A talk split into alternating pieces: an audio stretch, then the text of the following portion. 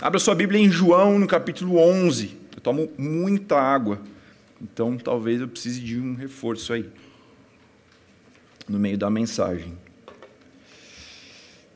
Mas vamos juntos aqui em João, no capítulo 11. Meu desejo, talvez seria quase necessário ler o capítulo inteiro aqui, ou ler até lá adiante, até o verso 44. Mas uma leitura tão longa assim, obrigado. Uma leitura tão longa assim, às vezes a gente acaba dispersando. Então depois você pode ler na sua casa, João 11, de 1 ao 44. Talvez você já viu aí, no título da sua Bíblia, a morte de Lázaro. A gente vai falar sobre esse texto nessa noite. Mensagem que tem o título Esperança Inabalável. Esperança Inabalável.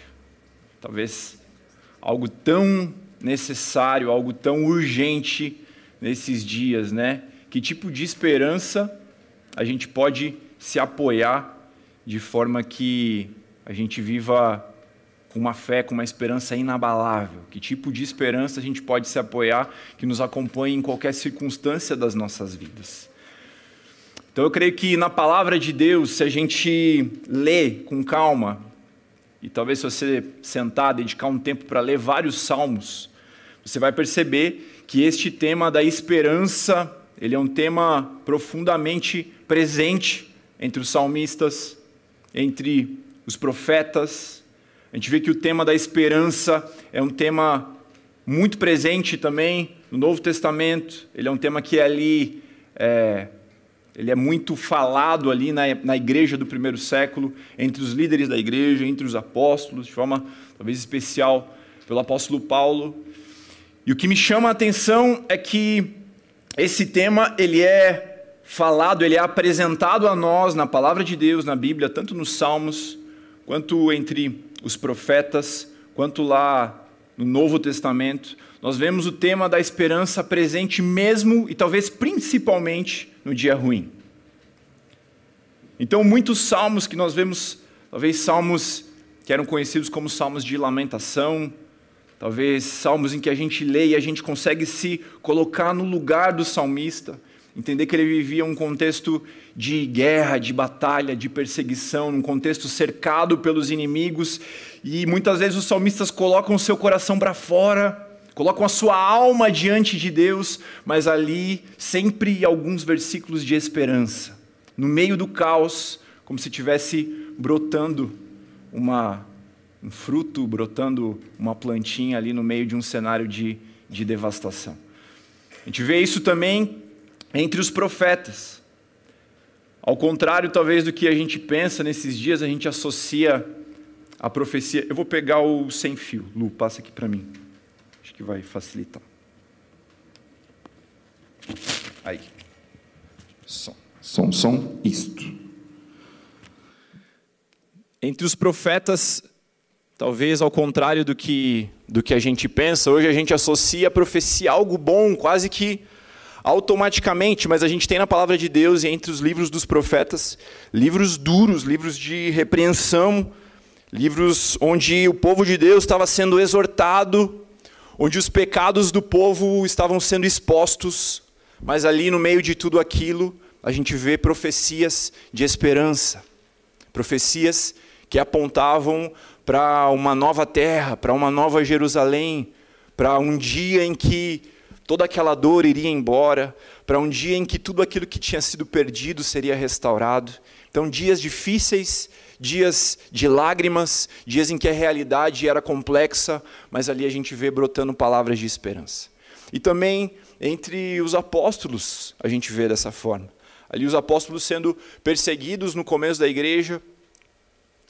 Talvez você já tenha ouvido, mas a palavra que nós traduzimos para o português como testemunha, lá no grego o original dela se chama mártir. Então aqueles que eram testemunhas do Senhor foram os primeiros mártires do cristianismo, como nós conhecemos também. A palavra de Deus nos fala aqui sobre alguns deles que entregaram as suas próprias vidas. Lá nas cartas de Jesus, às 7 igrejas, lá no livro de Apocalipse, a gente vê também o tema dos mártires presentes. Mas mesmo em meio à perseguição à igreja, mesmo em meio a um cenário difícil, a um cenário de dispersão, pensa, a gente aqui está reunido, de repente a gente começa a ser perseguido e vai cada um para um canto. Mesmo naquele cenário, a gente vê corações esperançosos, esperando por algo, desejando algo, ansiando algo, algo que colocava as suas vidas, mesmo no dia ruim, mesmo no dia do caos, ainda assim com os olhos brilhando, talvez. E essa semana eu tive uma experiência muito marcante, do oposto disso. Tive uma conversa com um homem, uma conversa que não estava na minha agenda, mas estava na agenda de Deus. Não vou falar muitos detalhes, que, como a gente diz no digitado, Curitiba é um ovo, né? Todo mundo se conhece, aí você começa a falar uns detalhes. Talvez eu não quero expor essa pessoa. Mas foi uma conversa muito dura, muito triste, eu posso dizer, porque como é difícil a gente ver, por exemplo, o luto presente na vida de alguém que não tem mais esperança. Não sei se você já presenciou isso. O que é o luto numa família que tem a esperança no Senhor Jesus, uma família que parece que carrega algo diferente. E conversar sobre a morte, conversar sobre alguém que perdeu, alguém muito querido, alguém da sua família, com alguém que não tem essa esperança. E aí eu saí daquela conversa, óbvio que... E aí eu vou citar algumas coisas aqui ao longo dessa mensagem. Falei um pouco dessa esperança que nós vivemos, mas eu fiquei refletindo ali, cara, como o Evangelho é prático nas nossas vidas. Como ele é muito mais do que um culto de domingo. Como ele é muito mais do que uma doutrina. Como em um momento como esse, ele é tudo. Não sobra mais nada. Não sobra mais nada. Não importa o dinheiro. Não importam os bens. Não importa a posição social, não importam os cargos. Num momento como esse, a única rocha que a gente pode se apoiar é Jesus. E como a gente consegue extrair da palavra de Deus razões para a gente encontrar nela, para a gente encontrar em Cristo uma esperança inabalável. Tanto para as nossas vidas, mas também uma reflexão que talvez Deus vai te usar para compartilhar de algumas palavras que vão ser ministradas aqui um dia para você consolar, para você trazer esperança sobre a vida de outra pessoa. Então é uma palavra para nós, é um alimento para nós, mas ao mesmo tempo é uma palavra que eu creio que o Senhor vai nos equipar para que a gente possa ser usado por Ele num dia em que alguém esteja caminhando sem esperança, mas vai ser encontrado por essa esperança por meio da minha e da sua vida. Amém? Vamos então à palavra de Deus aqui. O título é Esperança Inabalável e a gente vai falar sobre algumas razões que a gente encontra em Cristo, no Evangelho, para a gente viver essa esperança inabalável. Eu vou ler alguns trechos desse texto de João 11 e aí você vai acompanhando comigo. Eu estou aqui na versão NAA, qualquer coisa você acompanha também aqui atrás de mim. Você na sua casa vai aparecer na sua tela, tá bom? João 11, a gente vai a partir do verso 21. João 11, 21. Então Marta disse a Jesus: se o Senhor estivesse aqui, o meu irmão não teria morrido. Mas também sei que mesmo agora, tudo que o Senhor pedir a Deus, Ele concederá. E Jesus disse a ela: o seu irmão há de ressurgir. Ao que Marta respondeu: eu sei que ele há de ressurgir na ressurreição do último dia. Então Jesus declarou: eu sou a ressurreição e a vida, quem crê em mim, ainda que morra, viverá. E todo o que vive e crê em mim, não morrerá eternamente. Você crê nisso? Agora vamos pular lá para o 32. A gente estava falando de Marta, Marta estava conversando com Jesus. A gente pula para o 32, agora tem Maria. Quando Maria chegou ao lugar onde Jesus estava, ao vê-lo, lançou-se aos seus pés, dizendo: se o Senhor estivesse aqui, o meu irmão não teria morrido.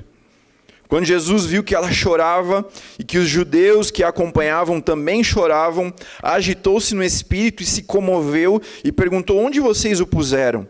E eles responderam: Senhor, venha ver. E o verso 35, Jesus chorou. 36, e os judeus disseram: veja o quanto ele o amava. E aí, por fim, a gente vai lá para o 41. Então, tiraram a pedra e Jesus, levantando os olhos para o céu, disse: Pai, graças eu te dou porque me ouviste. Eu sei que sempre me ouves, mas falei isso por causa da multidão presente, para que creiam que tu me enviaste.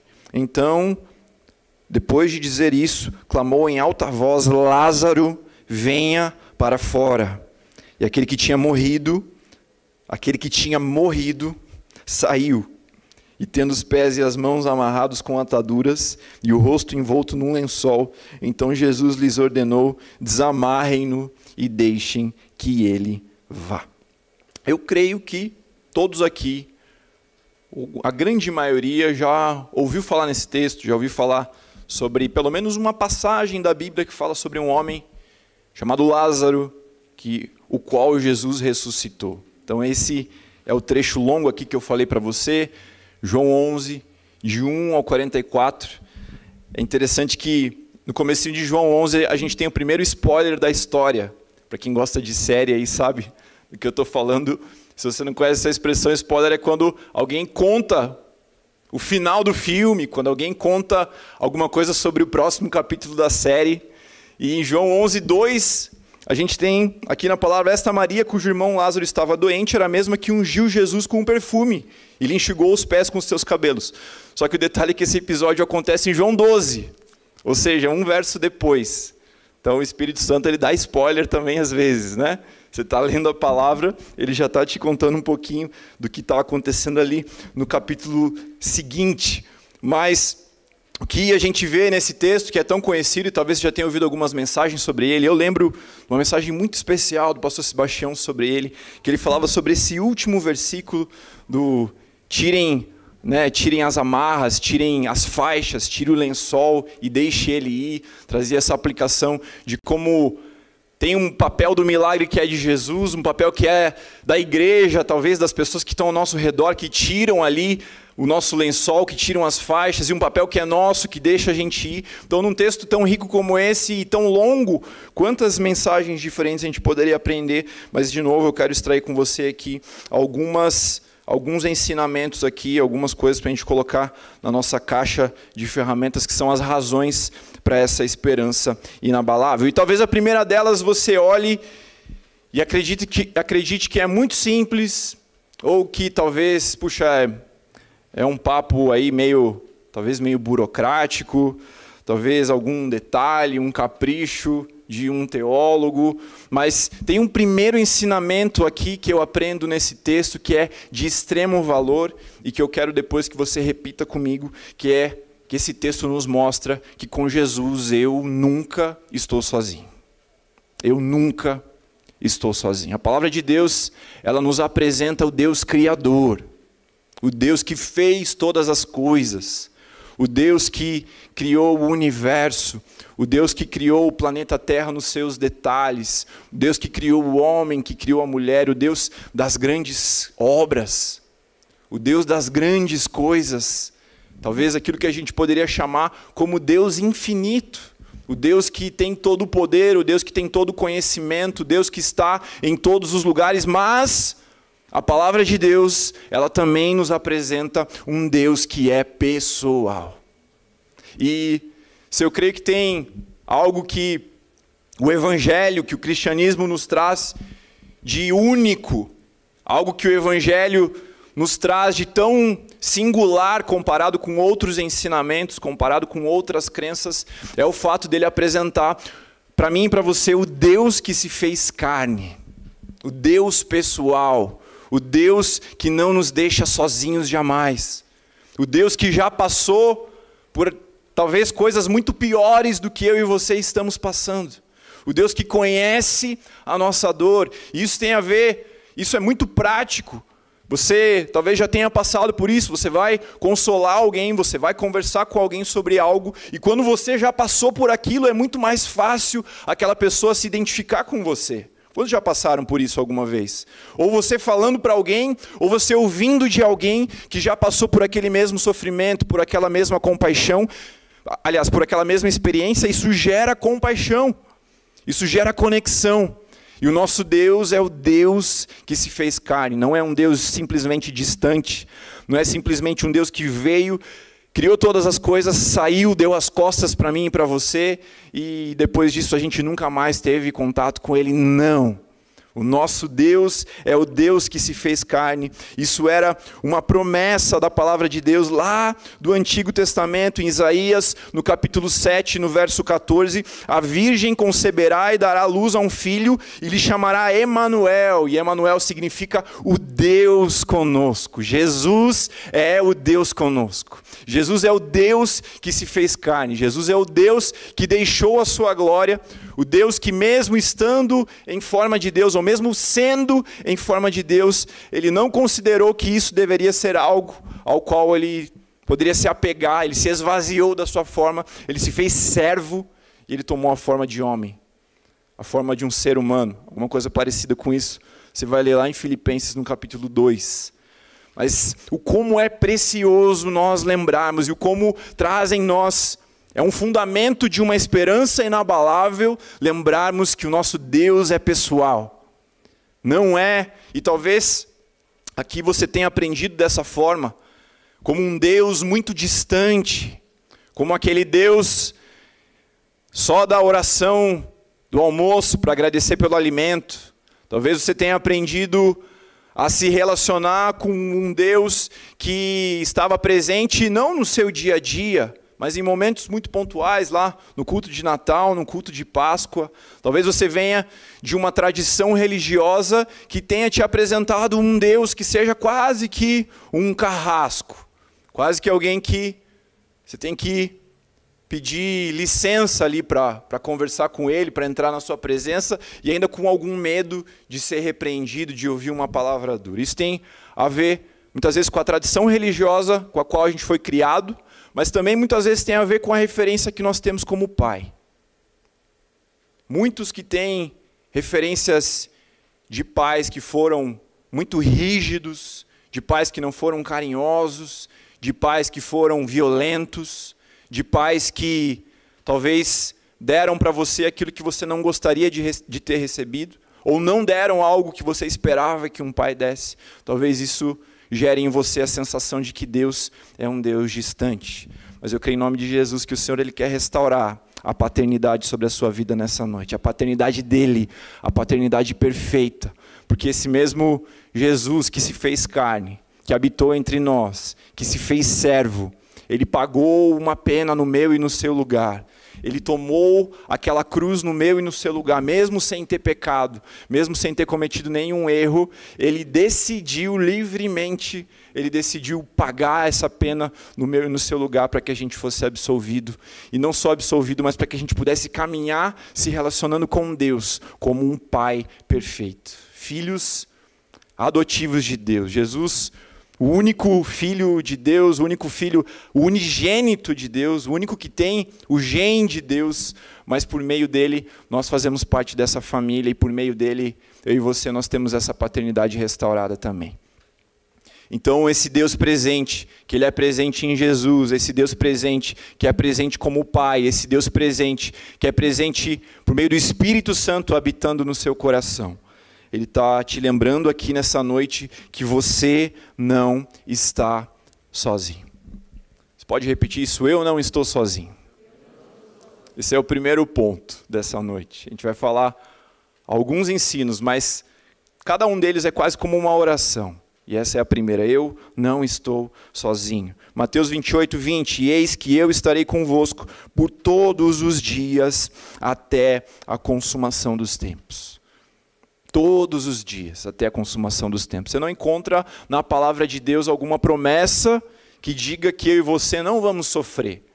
Você não encontra na palavra de Deus alguma promessa que diga que tudo vai ser leve, que tudo vai ser tranquilo, que a gente não vai passar por tribulação, que a gente não vai passar por problema. A gente não encontra isso na palavra de Deus. Mas o que Jesus nos dá é mais do que o suficiente. Ele promete a sua presença. Eis que eu estarei com vocês por todos os dias, até o fim dos tempos. Que pilar para uma esperança inabalável. Jesus está com a gente.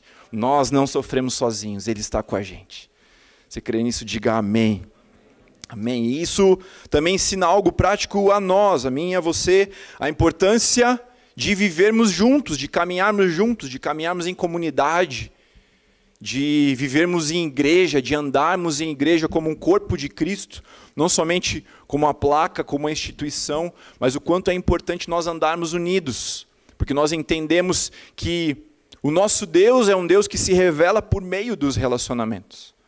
O pastor Jefferson, que é pastor da juventude lá da nossa sede, ele pregou uma mensagem sobre isso alguns sábados atrás, em que ele falava, ele lembrava que o nosso Deus é um Deus que em sua essência é relacional, é Pai, é Filho e é Espírito Santo. Então desde a eternidade não existe um Deus sozinho, existe um Deus que na sua essência é composto por três.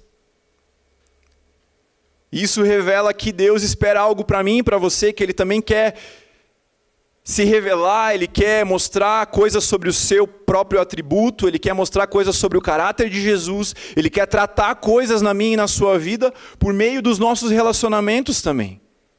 Se Deus é um Deus relacional, se Jesus Ele se revela como Deus conosco, isso significa, você pode ter certeza disso, que Deus Ele quer que você ande junto com irmãos, com irmãs que vão te ajudar, que vão ser como um ferro afiando ferro, que vão ser como a brasa aí juntinho de você, para que esse fogo ele só aumente em nome de Jesus. Então, como é precioso a gente caminhar juntos, o como esse ensino que toca as nossas vidas, ele também gera algo prático na nossa caminhada. Eu não estou sozinho, eu estou com o Senhor, mas Deus também, Ele pode, Ele quer me usar, te usar, para que outras pessoas percebam, saibam que elas não estão sozinhas, para que Ele também se revele como um Deus presente na vida de outras pessoas.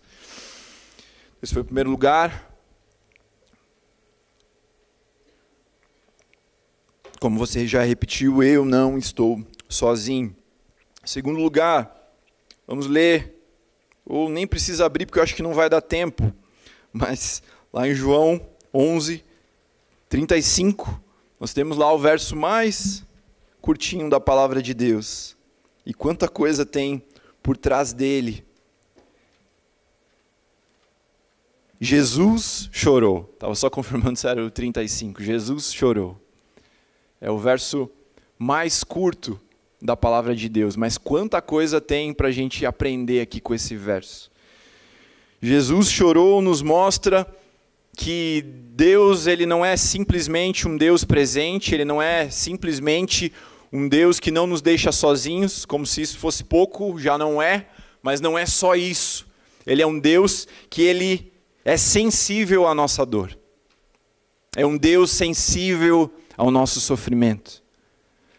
Talvez você já tenha passado por essa experiência, às vezes você está sentido, tem alguma coisa doendo aí, alguma situação que aconteceu, você quer se abrir para alguém, você chega para aquela pessoa às vezes está preocupada com outra coisa, às vezes está atarefada e acaba não dando ouvido à tua queixa, à tua dor, aquilo que você gostaria de se abrir.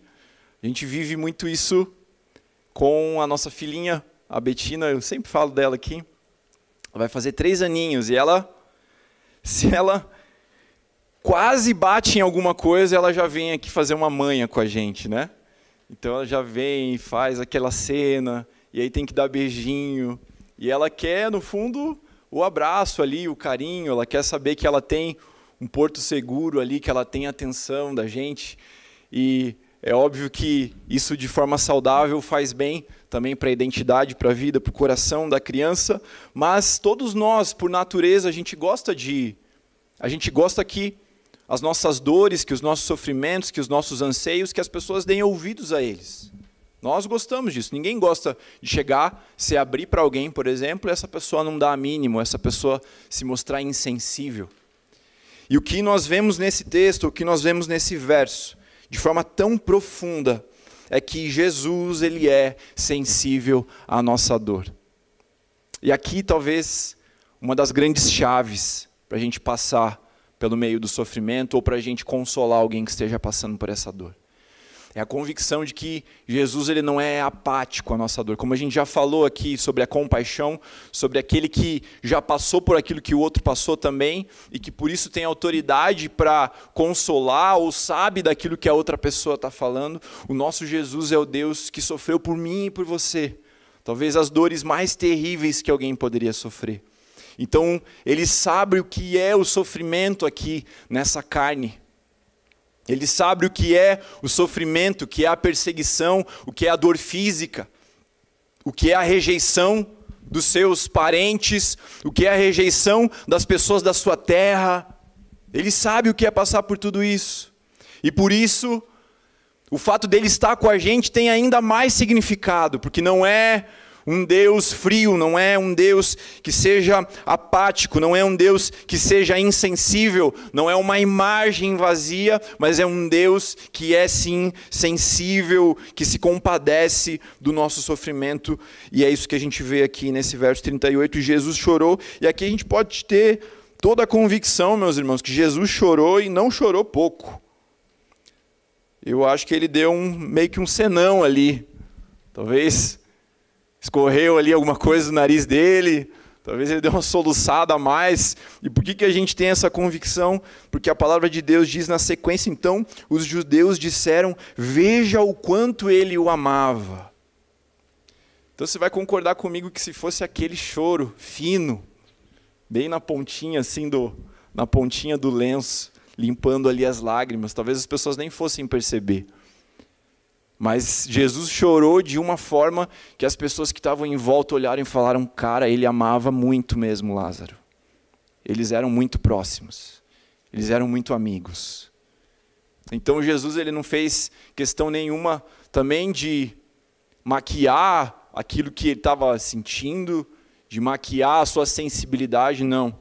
Ele chorou publicamente. Provavelmente ele chorou muito. E isso nos traz tanto consolo no dia ruim, da gente saber que, como a Melina citou hoje de manhã, às vezes no meio do sofrimento a gente pode ter a convicção que...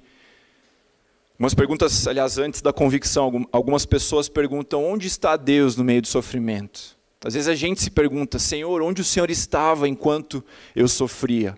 E a palavra de Deus ela nos mostra que Jesus está com a gente, e que Jesus está sofrendo o nosso sofrimento, ele está chorando junto com a gente, ele está sensível à nossa dor. Então, a apatia é o estado de insensibilidade emocional, e a gente sabe que na nossa pele ou numa doença, quando existe insensibilidade é quando a gente não somente para de doer, mas a gente para de sentir aquilo. Então, e vi até de um outro pastor, que a apatia é a morte da esperança. E a apatia é o que nós não podemos e nunca vamos encontrar no nosso Deus. Nunca vamos encontrar a morte da esperança. Nunca vamos encontrar a insensibilidade. Nunca vamos encontrar um Deus alheio. Nunca vamos encontrar um Deus distante. Não é uma presença indiferente. Não é uma presença indiferente. E aí, falando sobre indiferença, a gente aprendeu de novo algo que nos alcança, mas como isso também se torna prático nas nossas vidas, né? Como esse pequeno versículo nos ensina algo. Eu creio que nos nossos dias a gente vive um tempo de muita indiferença. Nos nossos dias a gente vive um tempo em que talvez você já tenha ouvido alguma coisa, ou já tenha falado alguma coisa como essa. Cada um com os seus problemas. Cuide da sua vida que eu cuido da minha. Isso daí é um problema seu, não é um problema meu. Eu não estou nem aí. Músicas em português e em inglês que falam sobre isso, que falam sobre a indiferença. Sobre a indiferença. E como sermos indiferentes ao sofrimento do outro, quando nós sabemos que nós fomos alcançados por um Deus, que Ele está com a gente e que Ele é sensível à nossa dor.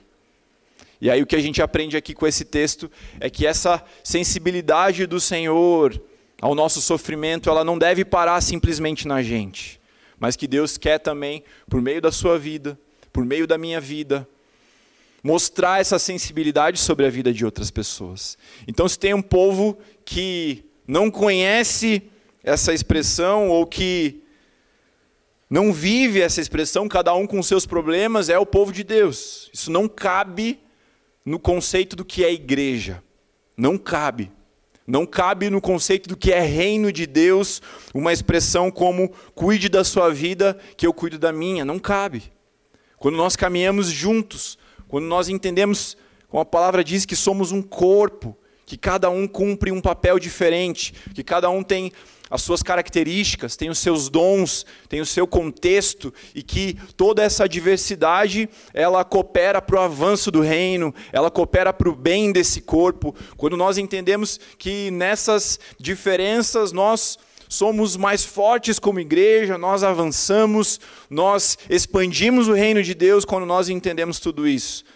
É necessário, é urgente que a gente olhe também para o sofrimento do nosso irmão, para a dor do nosso irmão, para a necessidade do nosso irmão, para que a gente olhe com compaixão, para que a gente olhe com, talvez, aquela prontidão para servir a vida da outra pessoa, aquela prontidão para sermos usados por Deus, para que Ele se manifeste como Deus presente, como Deus que socorre sobre a vida de outras pessoas. A gente gosta muito de ser abençoado, a gente gosta muito de ganhar um presente. Eu ganhei essa camisa linda aqui de vocês, do meu aniversário hoje de manhã. Aqui teve um momento especial, a igreja orou por mim, ganhei.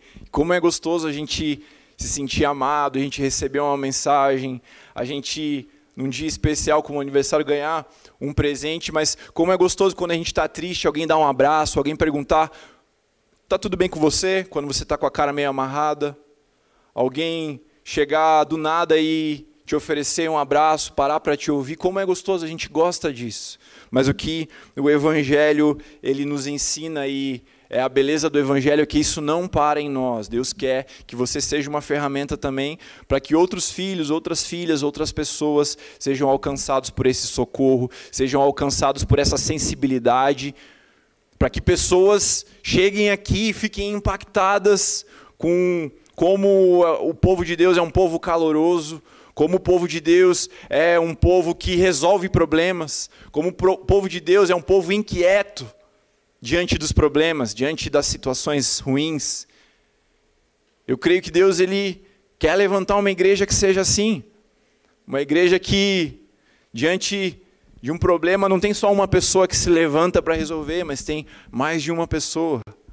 Diante de uma necessidade simples ou de uma necessidade complexa, em que a gente tem aí abundância de resolução de problemas. Então, a sensibilidade ao sofrimento, ela me alcança, ela te alcança, ela transforma as nossas vidas. Ela nos lembra que em Deus, em Cristo, nós temos esperança inabalável. Mas ela também nos impulsiona a sermos sensíveis à dor do próximo, a sermos sensíveis ao problema do próximo e a sermos usados pelo Senhor como resposta diante da dor do nosso próximo. E nesses dias, meus irmãos, como nós temos essa possibilidade, né?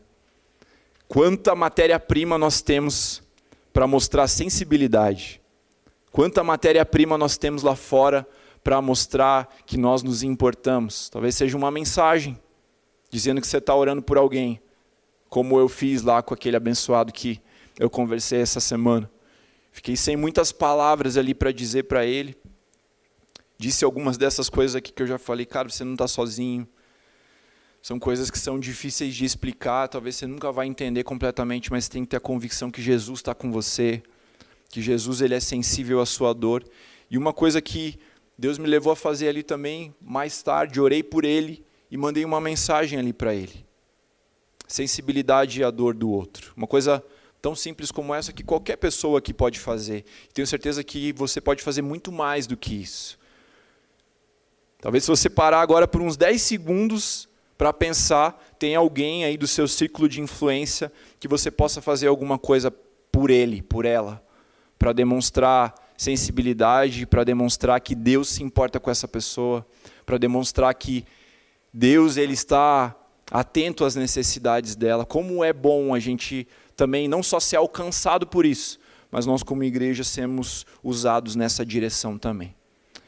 E aí, você está comigo, diz um amém aí. É assim que o Senhor quer nos usar.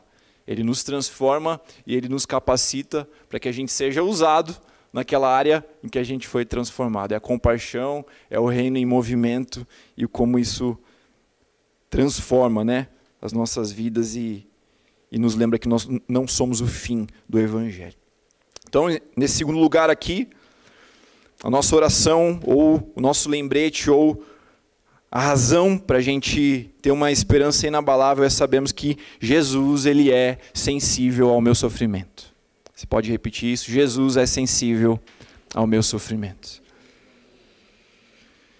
Terceiro lugar, vamos abrir lá no verso 21 e depois no 32. Verso 21. Vou tomar mais uma aguinha aqui.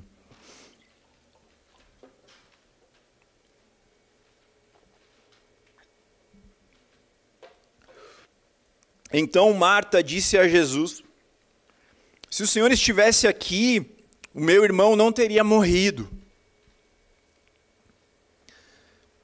E diante do luto, diante de um problema, diante de um sofrimento, quantas e quantas perguntas se levantam. E aí vamos ver qual foi a pergunta, ou qual foi a reação de Maria. João 11, 32. Quando Maria chegou ao lugar onde Jesus estava, ao vê-lo, lançou-se aos seus pés e disse: se o Senhor estivesse aqui, o meu irmão não teria morrido. É interessante que ao mesmo tempo é uma declaração de fé, né? Jesus, você podia ter resolvido essa. Já vi você curando outras pessoas. Eu sei que você teria curado meu irmão. Mas também é um desabafo ali. É uma reação que, perto do que Jesus fez, a gente pode imaginar que eram palavras erradas. Não tinha a ver com o plano de Deus. Mas o que é lindo aqui, meus irmãos, é que Jesus, ele não corrige teologicamente o que Marta e o que Maria falaram ali.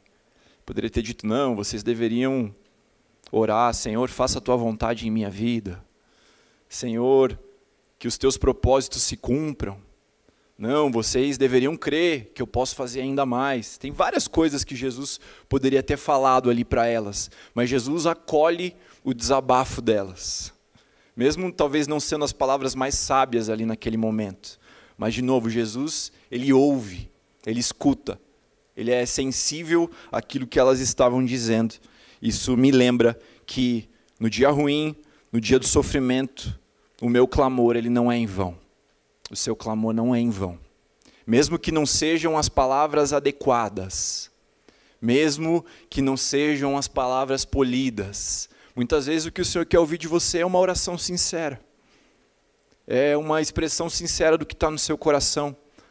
Isso feito no lugar certo, da forma certa e para a pessoa certa, é a melhor coisa que a gente pode fazer. Porque veja, aqui ela não estava reclamando para alguém, falando: veja só, se Jesus tivesse vindo antes, o problema teria sido resolvido. Elas não estavam murmurando entre elas, mas elas direcionam o clamor para Jesus. Para Jesus. Então, o que a palavra nos ensina aqui é que mesmo talvez, muitas vezes, sem a gente saber quais são as palavras certas, o mais importante não são simplesmente as palavras certas, mas o mais importante é a gente direcionar o nosso clamor para a pessoa certa. Obrigado. Mais do que as palavras certas, nós precisamos derramar a nossa alma, nós precisamos derramar o nosso sofrimento para a pessoa certa, que é Jesus. Ele quer te ouvir, Ele quer ouvir a sua oração. E eu tenho certeza que, se talvez no começo as palavras não sejam as palavras mais adequadas, se talvez no começo você tenha dúvidas se é aquilo que você deveria falar ou não, uma coisa eu tenho certeza: a oração, ela transforma o nosso coração também. A presença de Jesus, ela transforma o nosso coração. Então, não são palavras em vão. Não gastamos palavras quando direcionamos palavras a Jesus. Não perdemos tempo quando investimos tempo com Jesus. É isso que nós vemos aqui. Mesmo sem saber as palavras certas, nós sabemos quem é a pessoa certa para acolher a nossa dor, para ouvir o nosso clamor, para ouvir a nossa oração, para ouvir o derramar do nosso coração. Jesus acolhe a dor de Marta e Maria. Ele não foi um clamor vazio, ele foi um clamor direcionado à pessoa certa. E aí, de novo, é o que a gente vê lá nos Salmos, como eu já mencionei, é o que a gente vê em muitos profetas. Não escondem a dor, não escondem a frustração, não maquiam o sofrimento. Não tem a ver com algo estético, fingir que aquilo não está acontecendo, não tem a ver com um pensamento positivo, você fechar o olho e fingir que não está acontecendo e mentalizar alguma coisa boa. Não, não tem a ver com isso, mas tem a ver com a gente encarar o sofrimento e colocar o nosso clamor para aquele que pode resolver as circunstâncias, ou para aquele que pode transformar o nosso coração diante das circunstâncias. É sobre isso.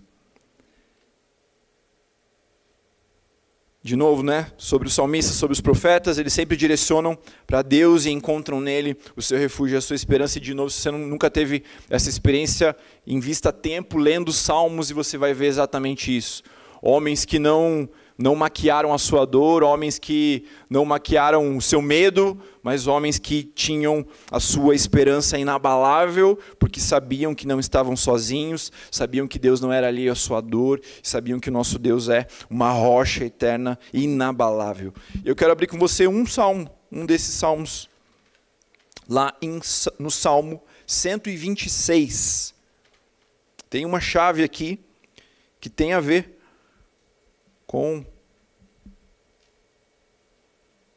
o ponto anterior ali, que nos mostra que nosso Jesus ele chorou, que nosso Jesus ele se derramou ali, também diante daquele cenário de luto. Salmo 126. Vou lendo daqui. Quando o Senhor restaurou a sorte de Sião, nós ficamos como quem sonha.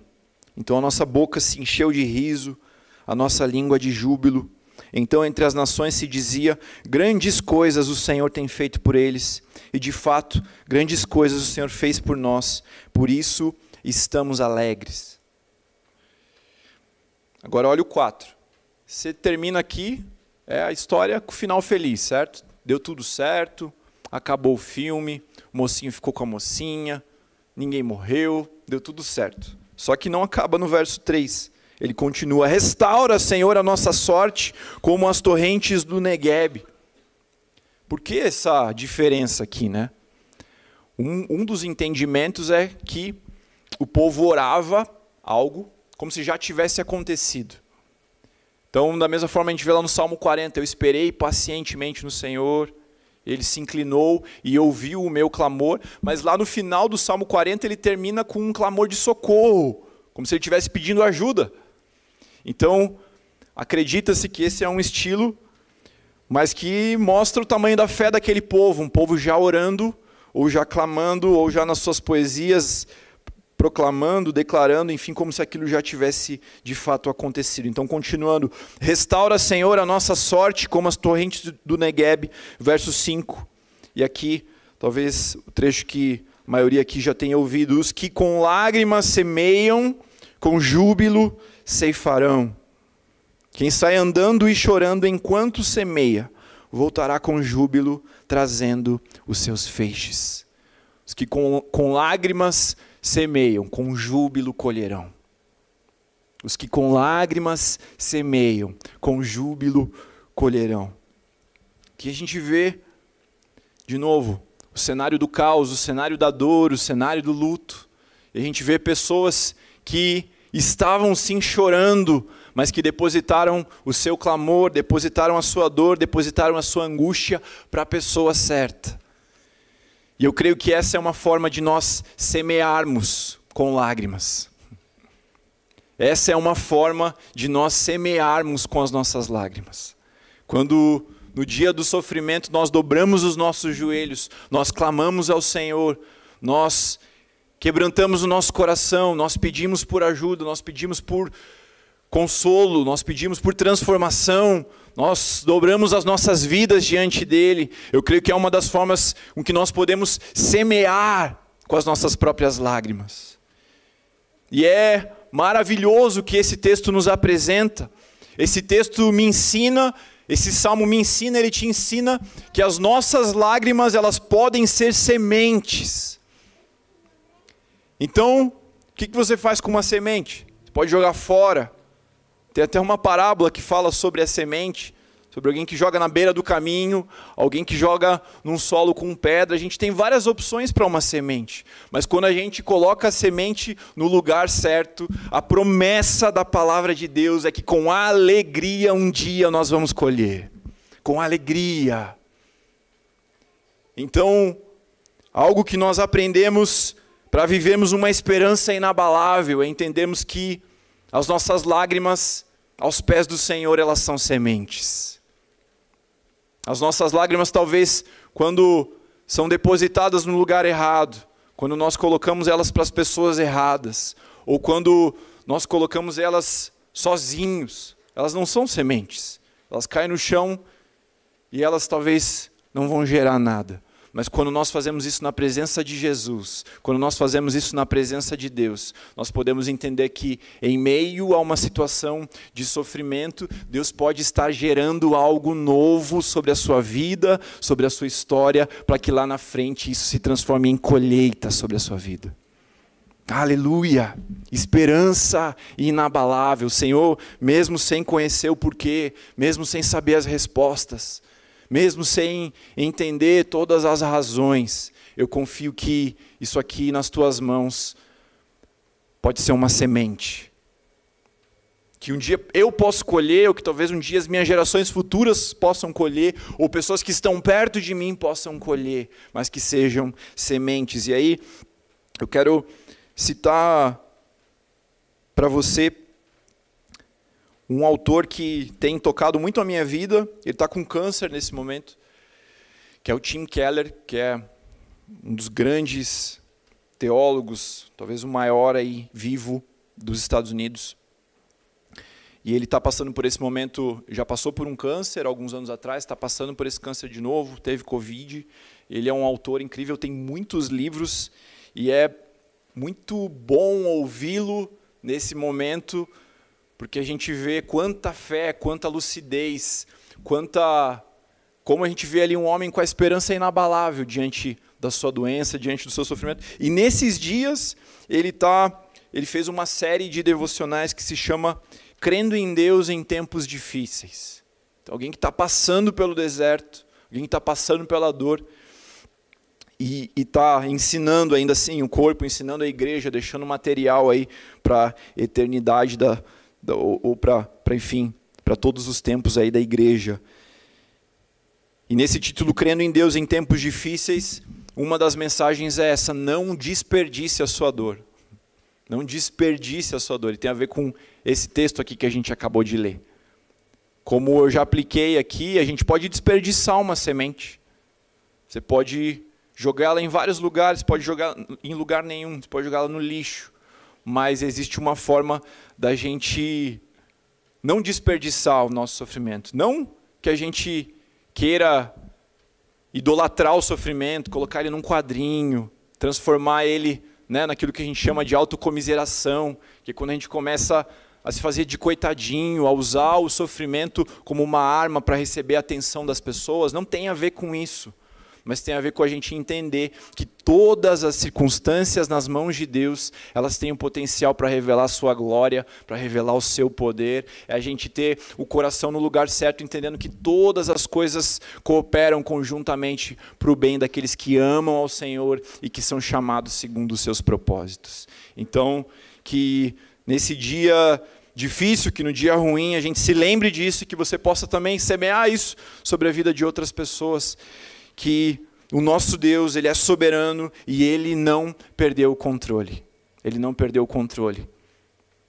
E que, como esse salmo nos ensina, as nossas lágrimas nas mãos de Deus, elas podem ser sementes que florescem e frutificam para a glória do Senhor. Deus não perdeu o controle. Em Isaías 6 nós vemos isso. Já Preguei recentemente sobre esse texto, o chamado do profeta Isaías. Na verdade, é um contexto ali de muita insegurança, de muita dor. Ele tinha acabado de perder ali o seu parente, Uzias, que é o que todos os relatos históricos nos mostram, que ele tinha uma relação muito próxima com Uzias. Então, no ano da morte do rei Uzias, isso nos mostra que era um ano de luto para ele, que era um ano de insegurança, que era um ano de dor. E no ano da morte do rei Uzias, Deus, ele leva Isaías a olhar para um outro trono e a lembrar: ei, Isaías, não é Uzias que está sentado no trono. Deus Todo-Poderoso está sentado no alto e sublime trono. O Senhor continua governando sobre todas as circunstâncias. O Senhor não perdeu o controle em nenhum momento. O Senhor continua governando, o Senhor continua assentado nesse trono. Isso nos traz fé, isso nos traz esperança, isso nos traz um coração inabalável nesses dias da angústia.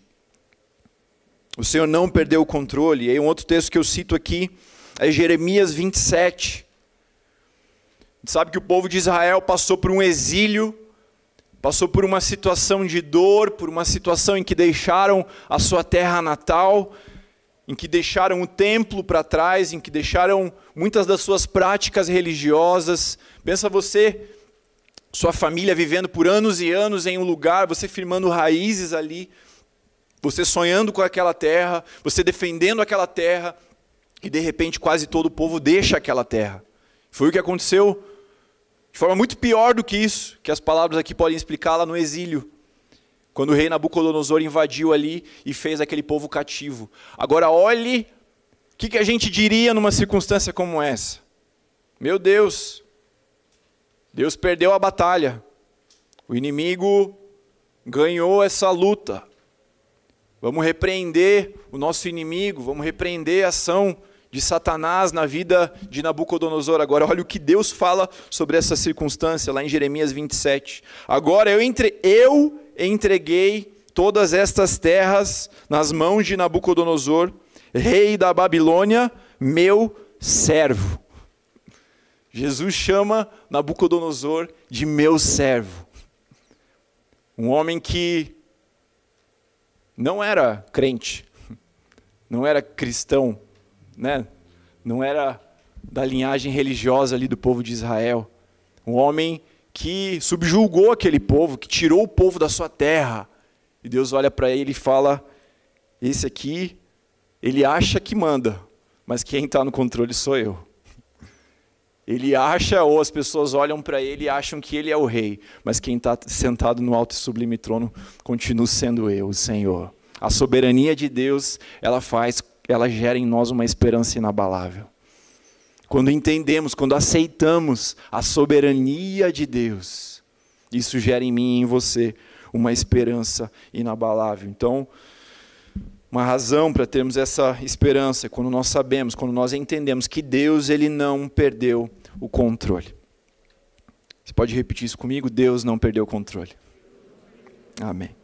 E aí, o Johnny pode subir. A gente vai para o nosso último aprendizado aqui, ou a última ferramenta para a gente, para que seja gerada em nós uma esperança inabalável, é a convicção de que, mesmo quando os nossos olhos enxergam ao redor e não enxergam esperança, ou não conseguem contemplar a esperança, mesmo talvez naquilo que a gente poderia chamar de terra arrasada, mesmo diante da morte de Lázaro, mesmo quando as pessoas, elas queriam olhar para trás, e algumas delas queriam simplesmente se lamentar pelo que tinha acontecido, como a gente vê aqui no verso 37, mas alguns disseram: será que ele, que abriu os olhos do cego, não podia fazer com que Lázaro não morresse? Então, mesmo diante de uma circunstância como essa, em que as pessoas não enxergavam solução, não enxergavam resposta, não enxergavam saída, mesmo assim, Deus, ele chega ali naquela circunstância e ele diz: ainda não acabou. Ainda não acabou. E aqui é maravilhoso que a gente vê esse ainda não acabou, ele se manifestando de duas formas. Primeiro, de forma física, de forma visível, de forma literal, ali sobre aquela circunstância, quando nós vemos no final daquela história, no verso 44, aquele que tinha morrido saiu, e tendo os pés e as mãos amarrados com ataduras e o rosto envolto num lenço, Jesus lhes ordenou, desamarrem-no e deixem-no ir. Então, ainda não acabou quando Jesus declara a Lázaro, vem para fora. Ainda não acabou quando Jesus atua de forma visível ali diante de todos aqueles homens e mulheres e prova que Ele é Deus, que Ele governa a morte, que Ele tem poder sobre a morte. Mas muito mais do que isso, muito mais do que isso, o que esse texto nos ensina é que ainda não acabou. Quando a gente vai lá para o verso 22, aliás, para o verso 21, então Marta disse a Jesus, se o Senhor estivesse aqui, o meu irmão não teria morrido, mas eu também sei que mesmo agora, tudo que o Senhor pedir a Deus, Ele concederá. E no 23, Jesus diz a ela, seu irmão há de ressurgir. Ao que Marta respondeu, eu sei que ele há de ressurgir na ressurreição do último dia. No 25, então, Jesus declarou, eu sou a ressurreição e a vida, quem crê em mim, ainda que morra, viverá. Ainda que morra, viverá. Não acabou. Não acabou. Não acabou porque nós podemos dobrar o nosso joelho e clamar Maranata. Venha Jesus. Não acabou porque não acaba aqui. Não acabou porque quando a gente nasce de novo, a gente nasce para a eternidade. A gente nasce para o Senhor Jesus, a gente nasce para uma nova história e nós cremos que esse novo nascimento, por mais que um dia a morte interrompa a nossa vida aqui nesse corpo, mas ele é para a eternidade com Jesus, para aquele que venceu a morte, ainda não acabou, porque todo aquele que crê em Jesus, ainda que morra, viverá, e todo aquele que vive e crê em mim, não morrerá eternamente. Não acabou porque Jesus venceu a morte, não acabou porque Jesus se ofereceu naquela cruz como sacrifício por mim e por você.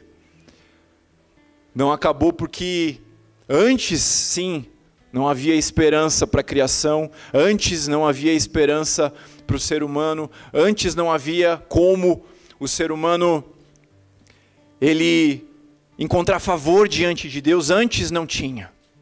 Mas diante de Deus nós cremos e nós sabemos que ainda não acabou. Você pode ficar em pé?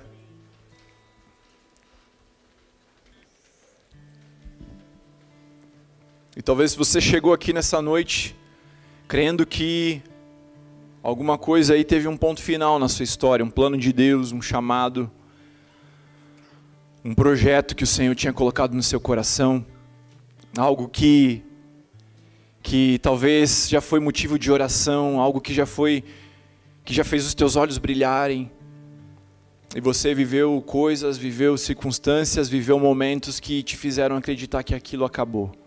Eu creio que o Senhor está te dizendo nessa noite, ainda não acabou. Ainda não acabou. Para você que talvez veio aqui e que ainda não teve um encontro transformador com Jesus. Talvez você que veio aqui e até hoje não encontrava como era possível ser reconciliado com Deus, como era possível mesmo com as suas imperfeições, mesmo com os seus erros, se achegar diante do Deus Todo-Poderoso e declarar Pai. Pai, entrar na presença desse Deus e declarar Pai.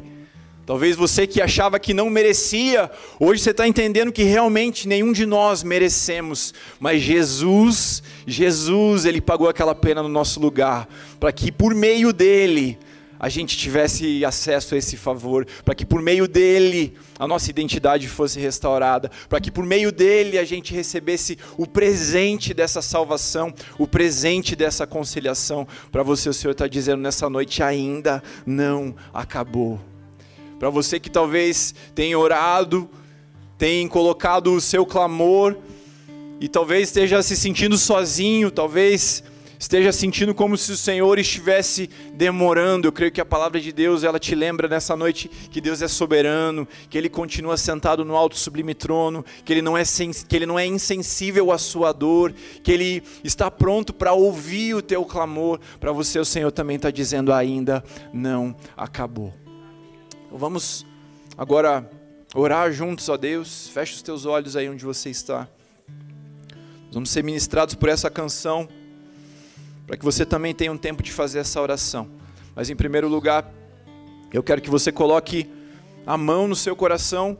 Se você está nessa noite aqui entendendo de uma forma como você nunca entendeu antes, o que Jesus fez por você naquela cruz.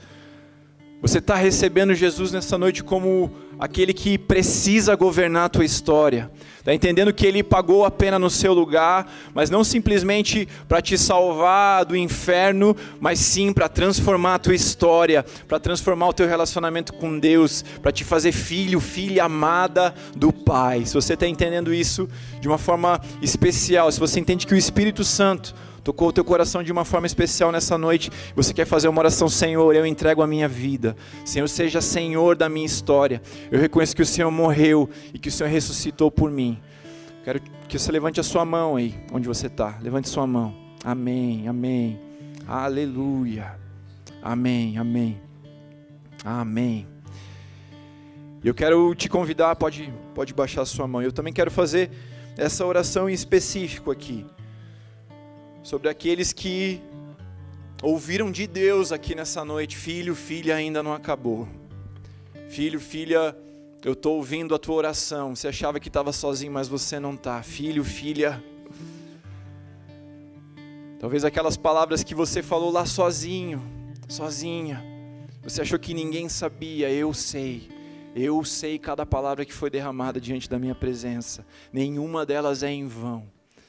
Se você está entendendo isso e você quer orar ao Senhor para que essa esperança inabalável invada o seu coração, invada a sua vida, para que essa convicção de que ainda não acabou te impulsione a ir além, te impulsione a recomeçar, te impulsione a tirar de novo esses projetos da prateleira, te impulsione a viver coisas que talvez você acreditou que não eram mais possíveis de serem vividas. Se você quer fazer essa oração de forma especial: Senhor, me coloque nessa circunstância em específico com essa esperança inabalável. Coloque a mão no seu coração agora e vamos orar juntos como igreja. Por esses dois motivos, aqueles que estão mais, ou que estão nessa noite reconhecendo Jesus como Senhor das suas histórias, e aqueles que estão clamando: Pai, forja em mim, nessa área, nesse ponto específico, essa esperança inabalável, e que eu seja canal para que outras pessoas conheçam essa esperança. Vamos orar, pois nós vamos cantar juntos ao Senhor. Pai, em nome de Jesus, obrigado por essa noite, obrigado pela Tua Palavra, obrigado porque é uma noite de salvação, Pai. Louvado seja o Senhor. Louvado seja o Senhor, esse Evangelho que nos alcançou, que nos transformou, que tem transformado dia a dia as nossas histórias, Pai. Nós oramos para que sobre a vida daqueles irmãos, daquelas irmãs que levantaram as suas mãos, que esse Evangelho entre com transformação, Pai, com graça, Senhor, em nome de Jesus, Pai. Aquela transformação que só o Teu Espírito pode fazer, Pai, gerando convencimento, gerando convicção, Pai, mas que de fato o Senhor seja Senhor dessas histórias, governe essas vidas, governe os seus planos, governe os seus projetos, Pai, governe os seus relacionamentos, governe as suas famílias, os seus trabalhos, Senhor, em nome de Jesus. Traga à luz vocação, Pai, traga à luz propósitos, traga à luz, Deus, entendimento do porquê foram criados, Pai, do porquê foram feitos, do como podem ser cooperadores para que o Teu reino se manifeste nesses dias, Pai, que seja assim, em nome de Jesus, Pai, em nome de Jesus, sobre aqueles que entenderam em áreas específicas das suas vidas, Pai, que precisam dessa esperança inabalável, que estão clamando por ressurreição em áreas das suas vidas, Pai. Nós cremos que o Senhor é aquele que venceu a morte, Pai. Nós cremos que o Senhor é aquele que Ainda que nós um dia vamos morrer, viveremos em Ti, Pai. A morte não é um ponto final para nós, quanto mais as circunstâncias dessa terra, Pai. Por isso nós entregamos cada uma delas nas Tuas mãos. Dizemos, o Senhor é Rei, o Senhor governa, Pai. Por isso, seja de fato soberano, nós nos submetemos à Tua soberania, mas nós clamamos para que o Senhor haja com poder, Pai, em cada circunstância. Destrave situações, destrave causas, Pai, e traga à luz esses projetos, Pai. Traga à luz estes sonhos, Deus, mais uma vez, em nome de Jesus, Pai. Em nome de Jesus.